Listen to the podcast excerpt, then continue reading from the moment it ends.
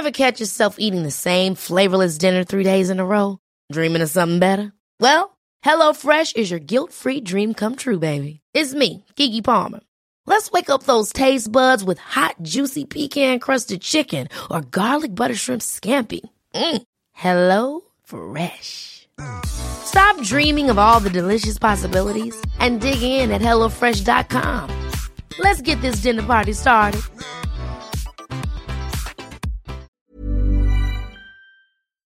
Welcome to History Hack. If you didn't know by now, we are the revolution. That means we're sharp, witty, lots of fun, but it also means that we're essentially the peasants in Les Mis huddled round a table in the corner of the bar with no money.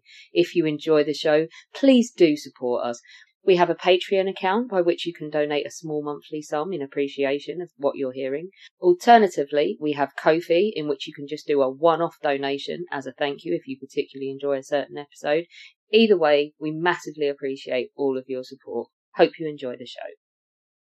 Hello, welcome to another episode of History Hack. I have the one and the only wonderful person with me, which is Christopher. Chris, who have we got on? You, the, the more and more we record, the nicer you get. I'm starting to worry. What, have I got something hidden in the bag for when I come over to the UK and then it's going to come out of the bag and you're going to be scared? Is that what it is? yeah, but that's not going to help my anxiety.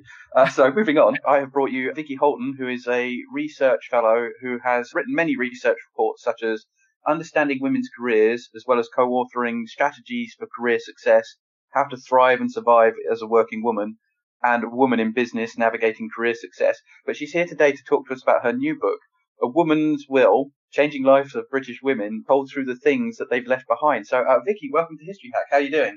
I'm fine, thank you. And apologies giving you such a long title to read out. we should have stuck with a shorter one, shouldn't we? A Woman's Will.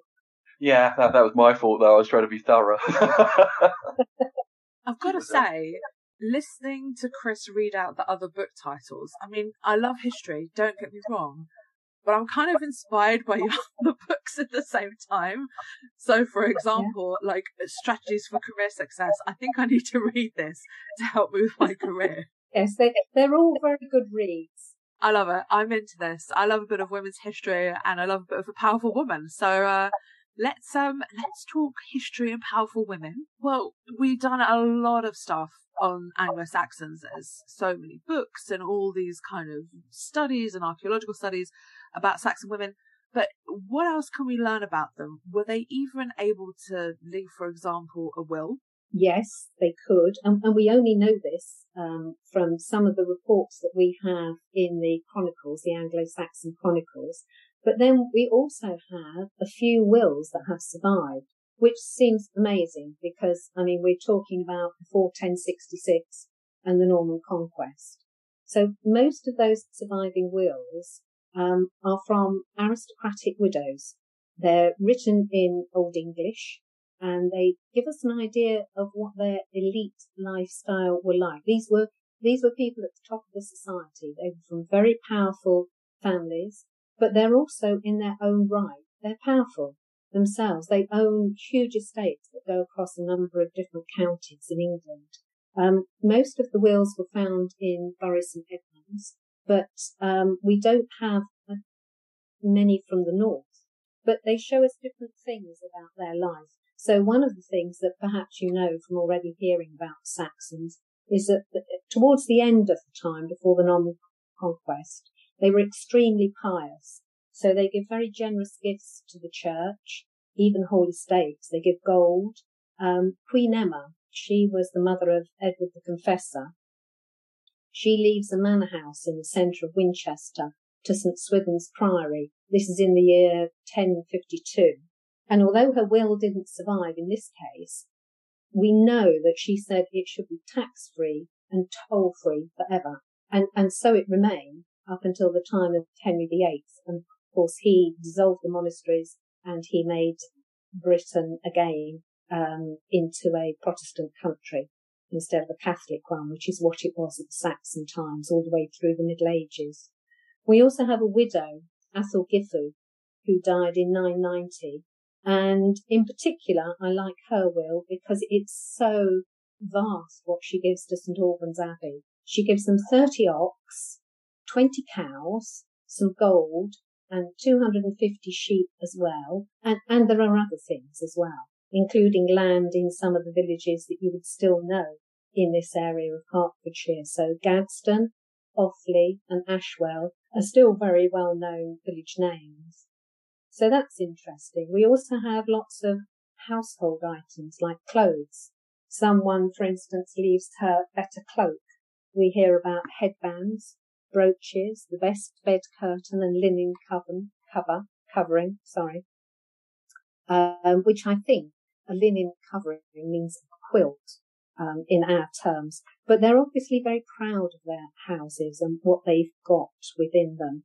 So we find that, and I think that's really interesting. But we also have those strong bonds that we see all the way through the earlier centuries into modern times. We find the family, the children and the grandchildren are very important. So there, there's a will by a woman called Wynflæd where her grandson receives the untamed horses and her daughter, uh, sorry, her granddaughter, who's called Edgifu, is given the tame ones. So they're obviously on equal footing in some degrees in terms of what they're left. And you can see this all the way through the wills and from the men's wills, which survive as well that sometimes a son and a daughter, for instance, are given a, house or an estate to share, and they're to share it equally between them. So there is a lot of equality that we can find from these. Um, but just going back to Edgifu, she's also given two slaves by her grandmother. So one has the same name as her. She's an Edgifu as well. And one is a seamstress and the other one is a weaver. And we also see in other wills um, that wills uh, that slaves are set free. So the the precise term in one of the wills is that I wish that half my men in every village be freed for my soul. So the idea is, and what the Saxon Church accepts, even a bishop owns slaves, you must remember, um, is that if you free some of your slaves, or maybe perhaps all of them, you will be more likely to go to heaven. And that's an important point for a group of people who are so very pious. So I think it's really interesting that we find that tension between Christian beliefs and owning slaves. And of course that then comes back in again much later on in history in the Georgian Wars as well. So I think that's a sort of like a very brief rushed tour through Saxon wills you wouldn't necessarily think that a will could actually tell you much about culture and beliefs, but it's it's all there. Yes, it is, and I, I think what's important is you you read um, different things, like for instance those strong family bonds that I talk about. I mean, they don't say in any will, you hardly ever see, uh, for the love of my children or the love of my grandchildren, but you know that it's an important part of what the person is leaving because they're the last things that they think about. And this idea of leaving things to um, family members as a remembrance. So there's one will, for instance, that leaves her, the woman leaves her old filigree brooch to her daughter. Well, clearly it had sentimental value. It wasn't for the actual financial value of it, but unfortunately, of course, we don't know what the sentimental value was. Perhaps it belonged to an earlier generation in the family. Yeah, yeah. I was like, I was going to go into details like from my grand, from my own grandparents' wills. You get passed down family heirlooms that mean something, but it mm. Mm. wouldn't translate in the documents. That's right, and I, I do I do remember talking to somebody when I was doing the research for this book, and she said she was given a bequest from her grandmother. This is in very modern times, sort of perhaps about 10 years ago. Um, but it was a collection of dolls. Well, for her grandmother, it was a very important collection. For the granddaughter, it, it wasn't anything that she wanted. Yeah. So you get different things between different generations because we change so much, don't we? It's not just in fashion, it's in things that we want in our houses, things that we think are precious. Absolutely. My, my son has had that conversation with me about my Star Wars memorabilia. Apparently I'm the only one that wants it. Does he want to inherit it, Chris? not all of it. a good chunk of it is like, no, For me, when my grandparents died, it was their book collection. Obviously, there's some very rare books in there that the rest of the family just didn't care, or they just don't read Polish, for example. And Yeah. also, I received some of my stuff from my grandfather's time during the Warsaw Uprising, which to me is priceless. But to someone else, Yeah. it's just, you know, junk that they'll just hand over to a museum, for example. Yes, but they're very special memories, I can imagine. Very important and are within my family. Anyway, do you know what? We're going off on a rant and I could just, I'm going to start pulling the reins on this. I'm going to start pulling the reins on this. Right. Okay. Let's, let's move on to the next question. Because I know that we could probably talk about wills for the next 25 minutes and then that's the whole podcast is over. But so tell us who was Cutpurse Moll and was she typical of women in her period?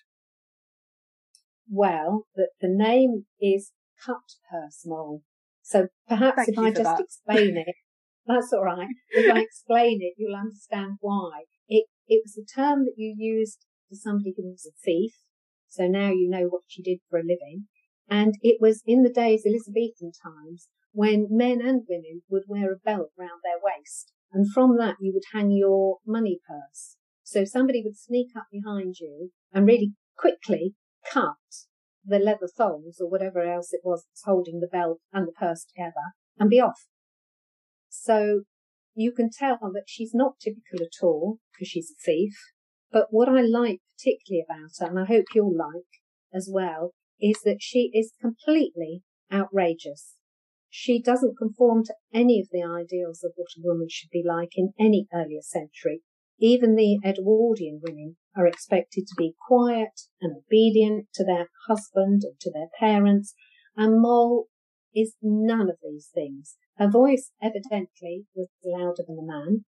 She swore quite a lot, and she smoked. And at that time, smoking had come from the New World, from America, and she was very keen on that. She had a very long pipe, and we know that because there's actually a, a woodcut of her that was made um, when they wrote a play about her. So two of Shakespeare's contemporaries, Thomas Dekker and Thomas Middleton, in 1611, wrote a play about her. It's supposed to be a comedy, and Cut Purse Mole is defending the respectable citizens of London. So you can take that with a pinch of salt, can't you? You, you can imagine the London theatres would have been in absolute hoots of laughter about this.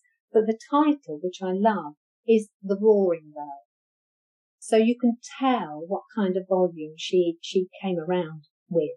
You know, she, she was just amazing and she got into lots of trouble with the church, um, for her bad ways. And at one point, because of course the church is very powerful in these times, the church insists that she do a penance. And that means that you have to walk through the street.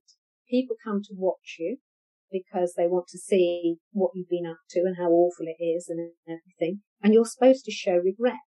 So one of the witnesses who watched this penance as Cut Purse Mole walks through the street noted that she cried. But he suspected that it wasn't necessarily that she was so sorry for what she'd done, but it had quite a lot to do with the amount of alcohol that she had drunk before she started on the penance. So you can tell she is just completely extraordinary.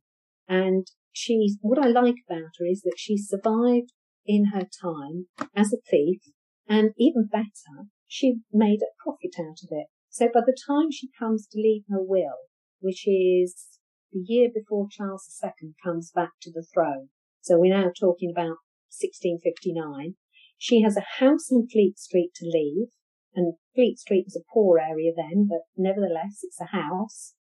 And she's got some money to leave as well. She, she could keep servants in her house, and she leaves almost everything to her niece Frances, who she also names as executrix, which is the formal term for a female executor of a will.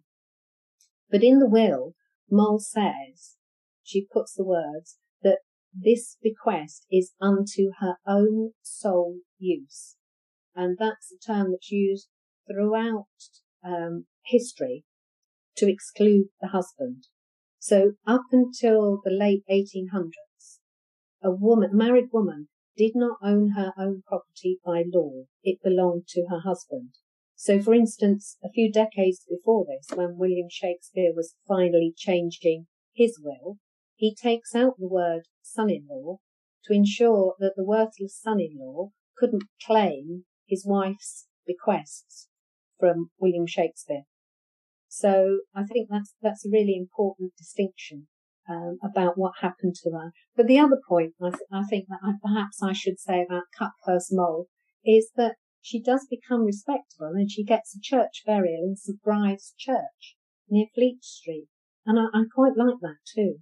So I, I hope you like her um, and are curious to know more about her because there are so many stories and mythology that grew up about her, the most absurd stories grew up about her. And I think she thoroughly enjoyed it all and she just understood the power of having a great uh, publicist to tell her story to all the citizens of London.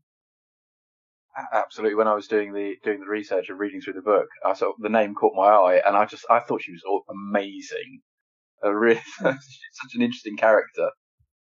Yeah, I mean, one of the stories about her is that when she was young, she must have been, you know, so much trouble to the family um, that her uncle decides to ship her off to America. So there are various accounts of how this doesn't actually happen, but the one that I particularly like is that she just jumps over the side and swims back to the, to the shore and escapes and returns to her thoroughly bad life in London. That's amazing. She's badass. I love her. Yeah, well, she might not be true. No, no, sorry. She is true. The will is true. But all of these stories might just be completely absurd compared to what she was like in real life. But uh, she's got enough of a bad reputation that within two years of her life ending, somebody had written a book about her biography. Wow, that's amazing. Especially that she came from quite yeah. low beginnings. Yes, she did. Her family had absolutely nothing. Um, she was born into poverty. And of course, the usual uh, occupation for a woman who was terribly poor was that she might earn some money by prostitution. And I quite like the fact that Moll didn't go down that avenue at all. She decided she was going to be, well, not respectable, but a bit more respectable than prostitutes were thought of in those times, in Elizabethan times. Talking about unrespectable, uh, disrespectful? Hang on. I'm trying to think what the right English word would be. Women without respect. Uh, let's talk about witches.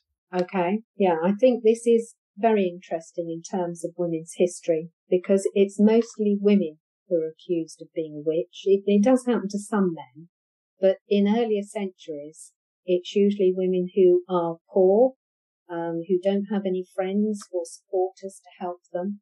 So, for instance, if you perhaps had an argument with a neighbour, or perhaps the neighbours thought that you had cursed their cattle, or put a hex on them, a spell on them, or something like that, you might be accused of being a witch.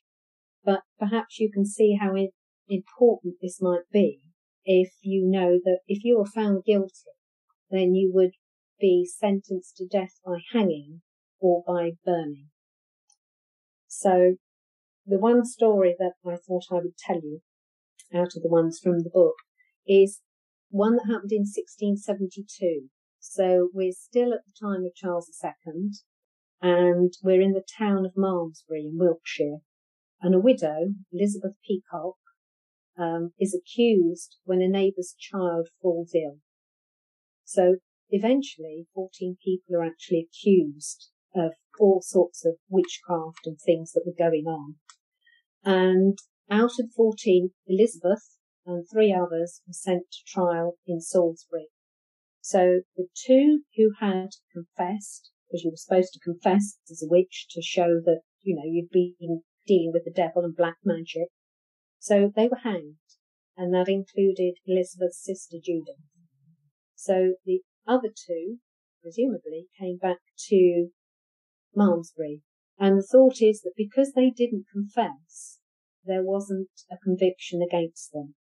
Um, and there the story might have ended, but for the work of a modern historian who was interested a man called Tony McAleavy, who in 2015 found Elizabeth Peacock's will. So we know from that that she couldn't read nor write, and, and that was fairly common at all social classes. So she marks her will with a cross. And she died three years after the trial had happened. So she has a cottage and clothes to leave. It's not very much in terms of monetary value, but she leaves that to another sister. But the important thing is that she asks for a decent burial.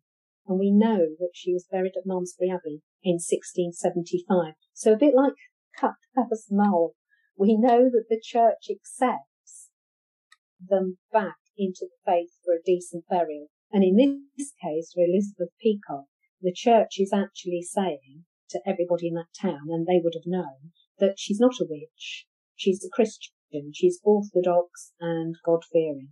So I, I think that's very interesting to find that interpretation that we only know because of her will. Everything else is being lost. It probably was passed down through the family in an oral tradition, but then it's gone, isn't it?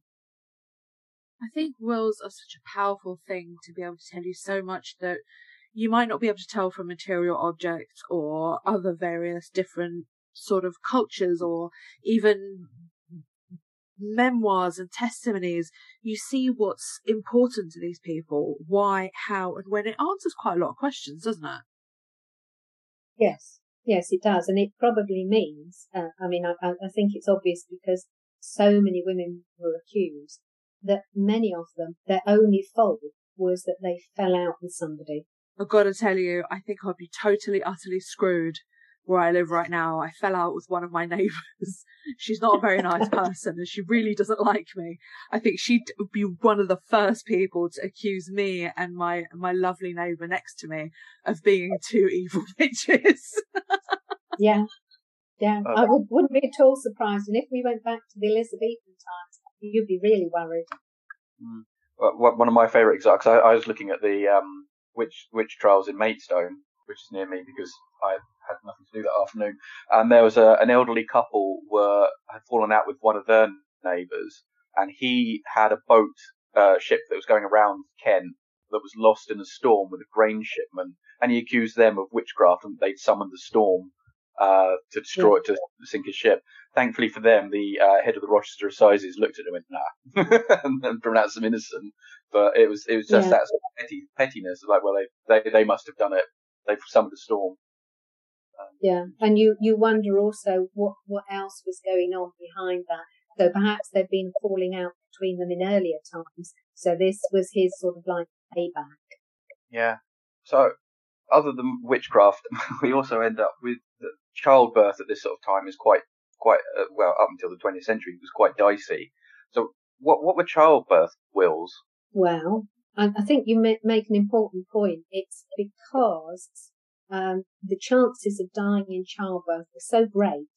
So in, until we have a situation where modern medicine and hygiene, so that's the late Victorian times, till they're discovered and they sort of move to one side kind of superstition and the ideas that people have about childbirth uh, and what's good for you. So you did have midwives in earlier centuries, and so going back into the sort of like Middle Ages, all, all the way through. But you also have no modern medicine. So you were very likely to make a will in case you died. And, and there's a couple that are interesting, I think, just to illustrate what happened. One was Queen Mary Tudor. So she's the daughter of Henry VIII and she is Catholic. So whereas Henry VIII had made the country Protestant, Mary decides she wants to make it Catholic again. So she marries King Philip of Spain and she starts the slow process to bring everything back to the Catholic faith. So when she finds she's pregnant, she makes a will because that's very important. This is her only child, her first child, and she's now um, in her late 30s, which is old by their terms. But even after there's a proclamation made and there's huge celebrations in the country because it's the Queen's heir, it turns out to be a phantom pregnancy. And now um, modern historians think it's probably a symptom of what killed her a few years later, which was cancer. So that one is, is very sad. There's also the case of Mary Queen of Scots, when she was expecting her son, this is her first child as well, her son James, who eventually becomes James First of England, she makes a will. And in that case, she goes through her list of jewellery. Mary was exceptionally fond of jewellery. And she ticks off who's going to receive which bits and pieces. But the will and the inventory actually still survive in the National Archives of Scotland. And in this case, there's a happier outcome as such, because both Mary and, and the baby son survive. But of course, as we probably all know, within a few years, Mary is exiled from Scotland and she comes to England where she's imprisoned for the rest of her life until she's executed. So they're very sad, the childbirth wills, I think, because these are women who are usually young. They assume that they're going to die and so they're making their last will and testament. And occasionally we find them only long after, like the one that belonged to Georgiana, the Duchess of Devonshire, uh, who thought she was going to die. And it was only when Amanda Foreman came to do the research for her biography back in 2008 that she found the pregnancy will, the childbirth will, in the archives at Chatsworth House up in Derbyshire. So it'd been completely forgotten. I never think to make a will while you were pregnant. Obviously, as Chris mentioned, you just don't think about it these days. In those days, childbirth was very difficult and very hard. And I'm just stumped here. It's like, wow, that I would not have thought of any of this at all. Ever catch yourself eating the same flavorless dinner three days in a row? Dreaming of something better? Well, HelloFresh is your guilt-free dream come true, baby. It's me, Keke Palmer. Let's wake up those taste buds with hot, juicy pecan crusted chicken or garlic butter shrimp scampi. Mm. Hello Fresh. Stop dreaming of all the delicious possibilities and dig in at HelloFresh.com. Let's get this dinner party started.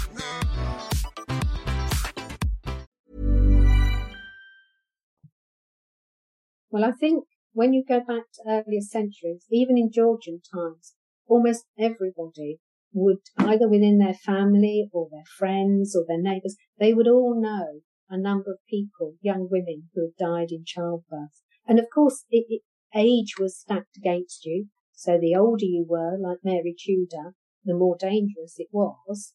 I'm not sure that that was always recognised or if it was your first child, but, but this cuts across every social class. So a queen might die. So Henry VIII's third wife, Jane Seymour, Seymour, she dies in childbirth. But so it's not just poor people. It, it's because we don't understand medicine and hygiene. So let's move on to, uh, uh, this is one of my favourite niche rabbit holes, is the, the South Sea bubble. And the Churchills made quite a bit of money out of it, didn't they? Uh, they certainly did.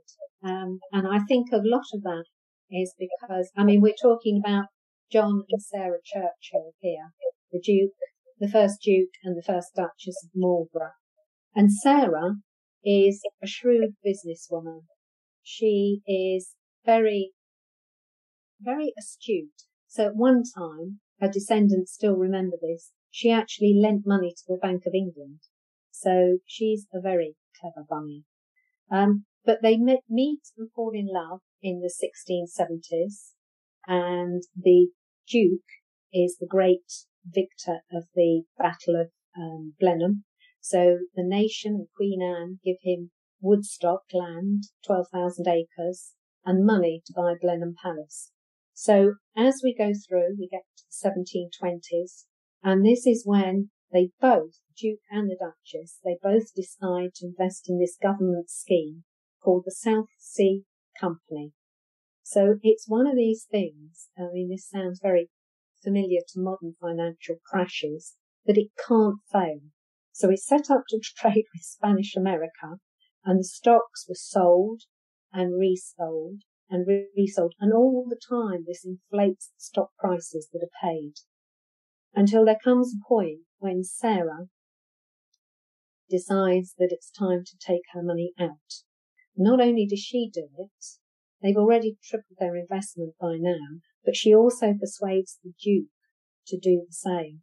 So an idea of how much money they had between them is that when the Duke dies in 1722, he's worth around million pound, excluding Blenheim Palace. So it's a million pound in those terms in, in that day. So we might say hmm, something around 80 million today. It's difficult, difficult to say because of course then what happens is the South Sea Company becomes the South Sea bubble. It bursts, it crashes in 1720. Hundreds of bankrupt and lose everything. There's suicides in London. It, it's a terrible, it's a national disaster. And there's questions asked in Parliament, all sorts of things. But going a bit further on, we won't talk about this necessarily, but it, it's just interesting because it leaves Sarah with so much money that she actually makes and remakes her will 26 times while she decides who she's going to leave what to in her family. That's uh, 20, 20 or so years later after that. So like you, Chris, I think the South Sea bubble is a fascinating topic because it's all um, smoke and mirrors. Yeah, like you said, it was um, it was pitched as a this can't go wrong. We're going to make so much money, and then they start doing like a Max Bialystock and just selling more shares than it's worth. It's like yeah, we've got about yeah. one thousand every one thousand percent of it is gone, and it just yes, that's right. So there must have been other people like the Churchills who made an awful lot of money out of it, but there weren't very many, were there? No, no, and it's one of those subjects that doesn't, it's not very well known, and it probably should mm. be. Yes, yeah, I'm sure there are books about it, but there probably should be lots of books about it. And then we wouldn't make the same mistakes for modern financial crashes, would we? I won't cut that. Look at the way we repeat our history and make the same mistakes over and over again. I'm, I'm not sure, but it, it is a good, it's a great cautionary story. I know. I have no idea what it was till basically Viki, you just told us about it. So it is actually really interesting. Mm. I, I think it is because it's um, again Sarah is is bucking the trend. She manages her own business affairs, so her money goes into the South Sea bubble. Sorry, I should say when it goes in, it's a South Sea company, and the Duke invests his money, so they keep their money separate, which is very unusual. So we've got a lot of questions to move forward with. Uh, let's talk about Queen Isabella because she had a very interesting time, didn't she? Well, she certainly did, and a very dangerous one too. Um, she we'll deal first with the beginning and the end of her life, perhaps, and it's it's the middle bit that gets very interesting. So she comes early on at the age of about twelve or thirteen to marry King Edward the Second. She's the daughter of the King of France, and at the end of her life, she is the king's beloved mother. So she's the mother of Edward III. So she's very respectable. She has a sumptuous funeral at the end of her life. She's very respected again. But in the middle part of her life, things are going very badly wrong. She's nearly 30 and her husband, Edward II, has a favourite. And between them, the two men are more or less ruling England, which is very factionally divided. And as Isabella's influence goes down, she's already had her children and the all important son and heir. So as her influence goes down, the favourite becomes more important and starts to obviously move against her in very particular ways. So for instance, he insists that her French servants are dismissed um, her children are taken away from her. So she would normally look after them and decide what their education would be, things like that. So he does that. So at this point, she's still sister King of France, as it is then. So her brother has succeeded to the throne in France. And she goes to Paris, to France, to negotiate a peace treaty with him, which she does. And then she decides to stay on in Paris and she writes back excuses to her husband in England about why she hasn't returned. And at this point, um, she takes a lover, Roger Mortimer, who's already exiled and is accused of treason by the king. So you can imagine this is extremely dangerous, not just interesting from her point of view, because perhaps she enjoyed taking a lover, but it's very, very dangerous for her. So if, for instance, she went back to England at that point, she would certainly have either been divorced or imprisoned for the rest of her life. So the excuses carry on until she gets to the stage where she asks the king, she demands that he banish his favourite, who was virtually the ruler of the, the kingdom, before she will agree to return to England. And so we get to a stalemate situation. Until perhaps she already had this in mind when she started off on her journey, because by this time she's got her son and heir with her she decides that she might be able to invade from from where she is with raising money from her dower lands in France, which she can do, and a very good contract negotiated with the Count of Hainault that perhaps his daughter Philippa could marry her young son when, and he will become, eventually he will become King of England. So Roger Mortimer and Isabella together with mercenaries and the other people who've been exiled by the king already, who are living in Paris and France, they have enough to invade from East Anglia. But it's not exactly the kind of invasion you might expect, because what they do is they gradually work across to Cambridge, so it's not that far, and they stop there to gather supporters. And then they go all the way across country, and n- no one opposes them. They go all the way through to Oxford and then they're joined by more people. So by this time the king was, well, it, it, it was finished. So he runs away and then he is captured again and imprisoned and persuaded to abdicate in favour of his son, who is only then at the age of 14 or 15. So Isabella is regent and she rules along with Roger Mortimer. And in the meantime, her husband is imprisoned and dies in what they might term mysterious circumstances. So in other words, he's murdered, um, to sort that one out. So Isabella and Roger don't learn anything from all the dislike that the king and his favourite have created in the years before because they rule just as badly. They're feuds and factions and they take far too much money for themselves and there's a lot of unrest. In fact, it's so bad that Roger Mortimer doesn't go on pilgrimage to Spain, to St. James of Compostela, because he's so worried about what's going to happen, whether there's going to be an uprising or not against them. But it doesn't come from the barons and the knights. It actually comes from Isabella's son, who's now Edward III, because he's now nearly 18 and he realizes that if he doesn't act now, he will always just be a puppet. So Roger Mortimer, in effect, is the king of England and Isabella does whatever he tells her to do. She is intelligent, she's very intelligent, but she's dominated by him. And so at that point, her son captures Mortimer he is tried, very quickly tried and executed, and Isabella is put under house arrest.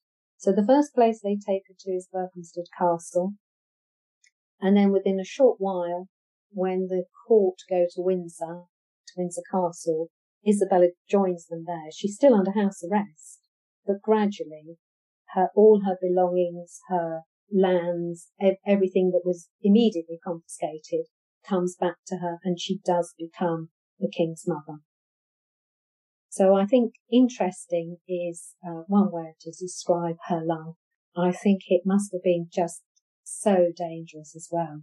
I mean, if things had turned the other way round, if the king hadn't been so unpopular in England when Roger Mortimer and Isabella came to invade, then, well, again, perhaps she was still the sister of the King of France. Perhaps they would just put her in prison for the rest of her life. It could have been worse. Yeah, it's uh, it's certainly an eventful life. Well, is Isabella lives for another 28, nearly 30 years after the coup d'etat. So after she becomes the king's mother, then her properties and her lands go back to her, her income. But at the end of her life, one of the things she wants is to be buried in her wedding cloak. And I think that is clearly because of all those terrible feelings and the guilt that she must have felt during the rebellion and going back to depose her husband. I mean, nothing like that had ever happened in British history before since the time of William the Conqueror. It was a huge thing. I mean, she changes history completely. Absolutely, yeah. I mean, she, she, the, the, Mortimer Rebellion and the death of Edward II was echoed then through, and it was almost a blueprint for later later rebellions. But I feel I should ask this question for, for Beth White, who wanted to be here for this one, and she's a big fan of Jane Austen. But so I, I feel I have to ask this for Beth Wyatt, who desperately wanted to be here for this one. She's a big fan of Jane Austen. So what is the story behind Jane Austen's ring and her estate? Well, I'm very happy to give Beth a bit of information that maybe she, she will know the story anyway when she hears it again. But there's a ring that belongs to Jane Austen which is kept in the family until 2012. So when Jane writes her will in 1817, everything is left to her dearest sister Cassandra, her oldest sister. So we don't have any mention of Jane's manuscripts of Pride and Prejudice, or her letters, or her jewellery. Now we know that she didn't own very much jewellery. In fact, the ring is one of probably only three pieces. It's turquoise set on a, a very thin gold band and turquoise was at Jane's birthstone for December. So Cassandra has it first. Then a few years later, she gives it to Eleanor Jackson when she becomes engaged to their brother Henry Austen.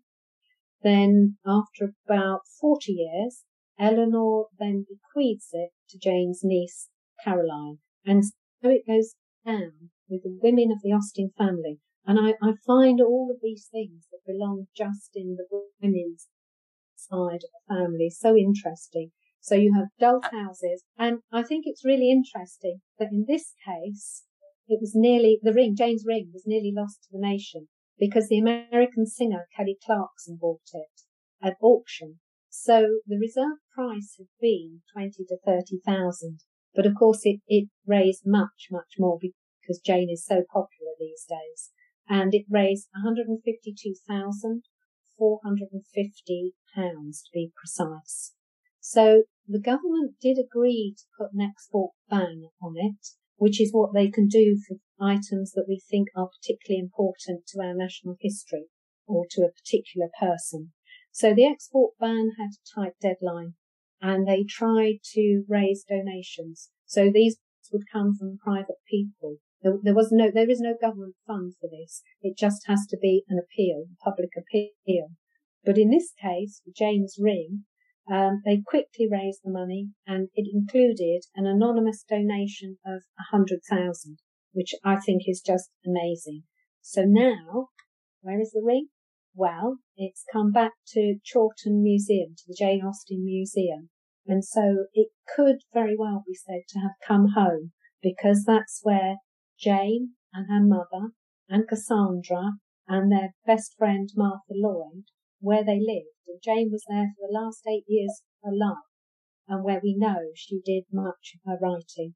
So I, I think it's delight, it's a delightful story. Yeah, absolutely. It, it, when I was reading through for the research, it was it was nice to see it come back, but the fact that we it was almost lost to the nation. Yes, and and the, the other nice thing about it that isn't in the book is that apparently Kelly Clarkson took the news very well. She had a copy made of the ring and she wears the copy. Oh, that's good. yes. I mean, um, the book overall, you've got so many fascinating sort of individual stories and ones we're unfortunately not going to have a chance to talk about today, like, um, Emily Teen's Bad Habit, Servants, Emily Green, and there are just, it's just so, so packed with these great stories and wills. Yes, I, I think the, we, we haven't really talked about the women who would otherwise be anonymous. Well, perhaps apart from cut, por- cut Moll. But Emily Green is interesting because the only things that we know about her, she didn't leave a will. The only things we know are, are what her family can tell us. And th- there's so many, so many stories like that that we don't know that are in sort of like family histories. So if any listeners have got the interest and the curiosity now, Talk to the other people in your family. Talk to the older generations and find out these stories. Absolutely. And as I said, your your, your book's really detailed and goes, and you do talk about a lot of the uh, sort of history from below. Could you remind everyone of the sort of title of your book and when it's available? I believe it's available now. I'll give you the short title. It's called A Woman's Will. Um, and I think you can find it from Amberley and publishers and in other places. And of course, um, on History Hack. Absolutely. We, we, will, we will put it on our, on our, on our bookshop so that, uh, you get some more money from every sale and we get a little bit of money and, um, there won't be any more rocket ships with, uh, book, online bookshops written on side. That's brilliant. That sounds like a very good deal, Chris. yeah, thanks very thanks very much for coming on and, and, talking to us about this. Thank you, and and thank you for bearing with all the technology problems. It's been um, a real pleasure to tell you something about these women. Our incredible guests give us 45 minutes of their time to join us and talk about their work or their new book. This is just a small taster. As a result, we have launched our very own bookshop on bookshop.org where you can find our guests' latest books, you can support them, and you can support us on History Hack. 10% of every sale via our bookshop supports the podcast and allows us to keep going and bring you more top of the line guests. You can find our bookshop at bookshop.org forward slash shop forward slash history hack or search for us in the shop section. Thank you so much for your continued support. We really appreciate our listeners and supporters. So make sure you get down to the bookshop and grab yourselves a new book.